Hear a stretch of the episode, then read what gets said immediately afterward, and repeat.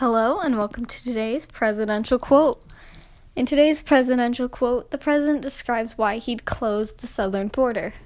Today's presidential quote is If Mexico doesn't immediately stop all illegal immigration coming into the United States, thrug our southern border. This has been today's presidential quote.